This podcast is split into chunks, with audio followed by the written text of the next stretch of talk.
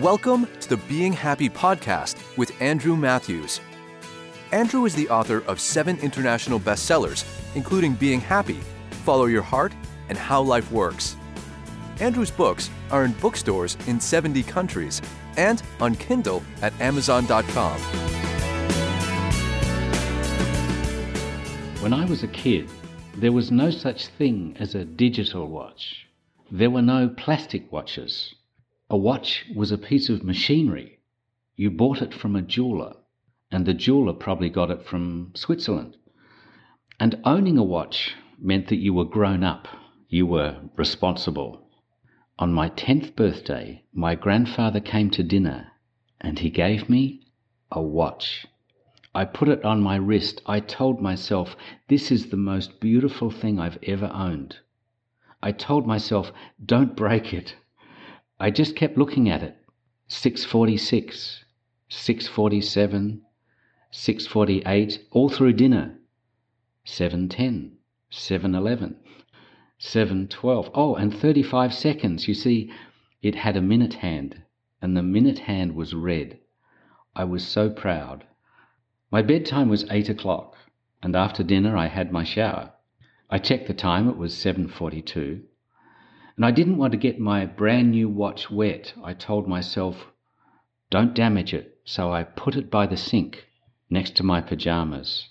I showered and I dried myself, and as I grabbed my pajamas, I somehow flicked my watch off the bench top, and I can see it now in slow motion as it fell face down on the hard floor.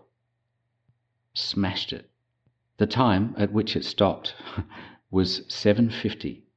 I waited 10 years for my first watch. It took me exactly 1 hour and 4 minutes to smash it. It was shattered. I was shattered. And I wondered, how can life be so cruel? Even though I kept telling myself all the while, don't break it. But I'm not alone. Has this ever happened to someone you know? Or to you? You drive an old wreck for 10 years and you never even dent it. You save up. And finally you buy a new car. And now you're telling yourself, don't damage it. You even start parking your car in safer places. And you tell yourself, I don't want anything to happen to my beautiful new set of wheels. And the second day you have it, you're driving into a parking lot that you've used a hundred times before, and you smash your right headlight on the gatepost. And all the while you were telling yourself, don't damage your car. Or do you relate to this? You borrowed a book from your best friend, and now she wants it back. In fact, she's already asked you twice to return it, and now she's angry. You're meeting her for coffee later today, and you tell yourself, Don't forget the book. Don't forget the book. You put it on the kitchen table with your house keys. And an hour later, you meet her in Starbucks, and she says, Where's my book? It's on the kitchen table. Why? When you told yourself, don't forget. Can you see a pattern here? When you tell yourself not to do something, you do exactly what you told yourself not to do. Don't break it. Don't scratch it. Don't forget it. What about don't spill it? You're eating Italian. You're wearing your best white linen shirt. Now you're an adult. You don't spill much food anymore, but just in case you tell yourself, don't spill spaghetti bolognese all down your, ah, oh, damn it, it's all over you. So the question is, why does this happen? And it is because our mind works on pictures. And when you give your mind a picture, your mind delivers. When you say, don't forget, your mind has a picture of you doing what? Forgetting. So that is what you get. Your mind cannot, does not, will not operate on the reverse of an idea. I'll prove it to you. I'm going to tell you not to do something. Don't think of an elephant. And what are you thinking of? You see, you must always give your mind a picture of what you want. See it this way you're in a restaurant, and the waitress says to you, Can I help you? And you say, Yes, I don't want a hamburger. Wouldn't that be stupid? And yet we use that language on ourselves. Have you ever heard anyone say, I don't want to be broke. I don't want to be lonely. I don't want to be fat. They continue to plant pictures in their minds of what they don't want, and then they wonder why life is so hard. If you think, I want that, you move toward what you want. If you think, I don't want that, you move toward what you don't want.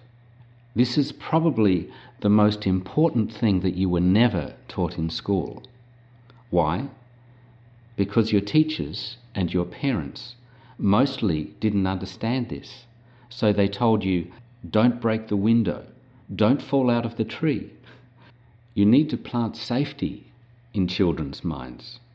Climb safely, be careful. Advertisers mostly don't understand this, so they make TV ads that tell you, don't forget, don't miss out, don't drink and drive. You say, well, advertisements seem to work. They could work better. If you're a parent or a teacher or a coach or an advertiser, you need to plant pictures in people's minds of what they need to do. Remember, be there, drive sober. You say, so does anyone understand this principle? Absolutely. High achievers understand, and so they focus on what they want. Some people do it automatically, some figured it out for themselves, some had coaching. Top performers, that is, singers, musicians, Wimbledon champions, golf champions, leading coaches, entrepreneurs, managers, top salespeople, all know this, and it is precisely why they achieve. Here's what all racing car drivers know. When you lose control of your car and you're about to hit a wall at 200 kilometres an hour, you must keep your eyes focused on where you want your car to go. Keep looking at where you want your car to go, and your subconscious can arrange the rest. Focus on the wall, and you hit the wall. This is not simply positive thinking, it's about how your subconscious delivers. Focus on what you want. And at this point, some people will argue, well, Andrew, you're just being technical. Telling myself I want to be successful and telling myself I don't want to be a failure are basically the same thing. Telling myself I want to be slim and telling myself I don't want to be fat are basically the same thing. Remember and don't forget. Surely they're basically the same thing. Not even close. They are a million miles apart. They are complete opposites. Which is why some people continue to achieve their goals, and many live lives of quiet desperation. Lots of people, especially guys, are fascinated by sport. They'll watch anything football, bowling, ping pong, even cricket, which can last up to five days and often ends in a draw. And we might ask, who cares and why is sport so fascinating? Here's why I'm fascinated by sport. Sport gives you instant feedback on how an athlete is thinking. And when you are playing, you get instant feedback on how you are thinking. For example, if you tell yourself, don't miss it. And in any sport, fear, courage, intention, self belief show up on the scoreboard almost instantly. Sport teaches us about the power of thought. How often have you seen this? Your favourite football team is absolutely thrashing the city that you most love to beat. You're ecstatic. And then, with 15 minutes to go, what happens? They get so far in front, they start playing not to lose. And they get smashed in the last 10 minutes. You can't win a game by trying not to lose. You can't succeed in life by trying not to lose. So, what makes a champion? Ordinary golfers can sink some great putts during practice, and average footballers and basketballers can score some great goals when there's no pressure. But when the pressure is really on, ordinary athletes begin to tell themselves, don't miss it, Don't screw it up. Don't hit a double fault. There's a name for it, and it's called choking. And meanwhile, the champions, the Roger Federers and the Usain Bolts of the world, are telling themselves, I've got this. This one is mine. What defines a champion? Champions focus on what they want. You say, aren't we just talking about confidence? Yes, but confidence is just a label. It's all about the thoughts that you have because you are confident. So, what do you do? Well, firstly, always, always, always give your mind a positive target. Here are targets that don't work. Don't forget the book. I don't want to be fat. I don't want to be broke. Don't be nervous. And here are thoughts that do work. I will remember my book. I'm getting slimmer every day. I always have enough money. I am relaxed. And here's the good news you can take this a step further. Not only do you use positive self talk, you play mental movies of your own success. That's why all of the great singers, athletes, speakers, managers practice in their imagination. It's called mental rehearsal. And how do they rehearse? They practice being perfect in their mind. So, how do we use these mental movies? Let's imagine that you have a nervous pattern where you can't speak in public. Whenever you try to speak in public, you stand up, but your mind sits down. You shake, you sweat, nothing comes out of your mouth, all because you've been feeding your mind bad pictures. So now you begin to play mental movies of the confident new you. You regularly picture yourself standing in front of a group with a big smile on your face. You see yourself speaking effortlessly.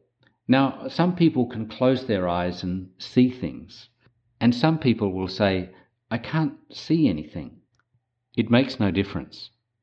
You don't actually have to see things, but you can feel them, think them. So you begin to imagine yourself in front of a group and relaxed, perhaps like people you've seen on television, or confident like friends of yours who seem to handle any situation. In this movie, you are happy, you're relaxed, you're in control. And as you start to play these mental movies, your old pattern will begin to fight you. It will be whispering, This isn't right. This isn't you. You should be wetting yourself. But keep playing the positive mental movies, and you will see more and more of the new you. And this is how it happens. The first day you play the new movie in your head, it seems ridiculous. After a week of playing the movie, it still seems a little hard to believe. After a month, it seems possible, but not likely. After a couple of months, it feels comfortable. Give it a little more time, and it feels like you. It's no big deal. You may have doubts or scary moments, but keep playing those movies in your head. Each time you stand up to speak, it will be easier and easier. Eventually, you'll become so confident you'll forget you even had a problem. Successful people aren't superhuman, they just know how to use their mind. They do this automatically now you might say, this pretending in your imagination, this is child stuff. Precisely. As a child, you used your imagination like this. This is why kids learn so fast. The problem is we grow up. We become sophisticated and intellectual. We stop using what comes naturally. We stop using what works. So if we are sophisticated and intellectual, we might dismiss these childlike techniques. So we stay sophisticated, but we also stay stuck for the rest of our lives. Many people spend their whole lives with their minds stuck in reverse. If you think about what you don't want, you get more of what you don't want. When you focus on what you do want, you give yourself your best chance in every relationship, interview, piano recital, tennis match, examination, speech. You drive more safely, you stay more healthy. Now you are simply using your mind the way it's meant to work. Focus on what you want. You become what you think about. I expand on these principles in my books, in particular in Being Happy and in How Life Works. If you're enjoying these Being Happy podcasts, please share them with your friends. Share them on Facebook and post your comments on iTunes. Your comments help to keep these podcasts visible in Google and iTunes. Also, join me on Facebook, Andrew Matthews Author. I post happiness tips and cartoons. My next podcast, number seven, is on happy relationships. Until next time, I wish you success and happiness. Want to get Andrew Matthews books in hard copy? Did you know that thebookdepository.com ships books free to 104 countries? Wherever you are, visit thebookdepository.com. You'll find all of Andrew's books, Being Happy, Follow Your Heart, How Life Works, and more. Andrew's books are also on Kindle and Amazon.com.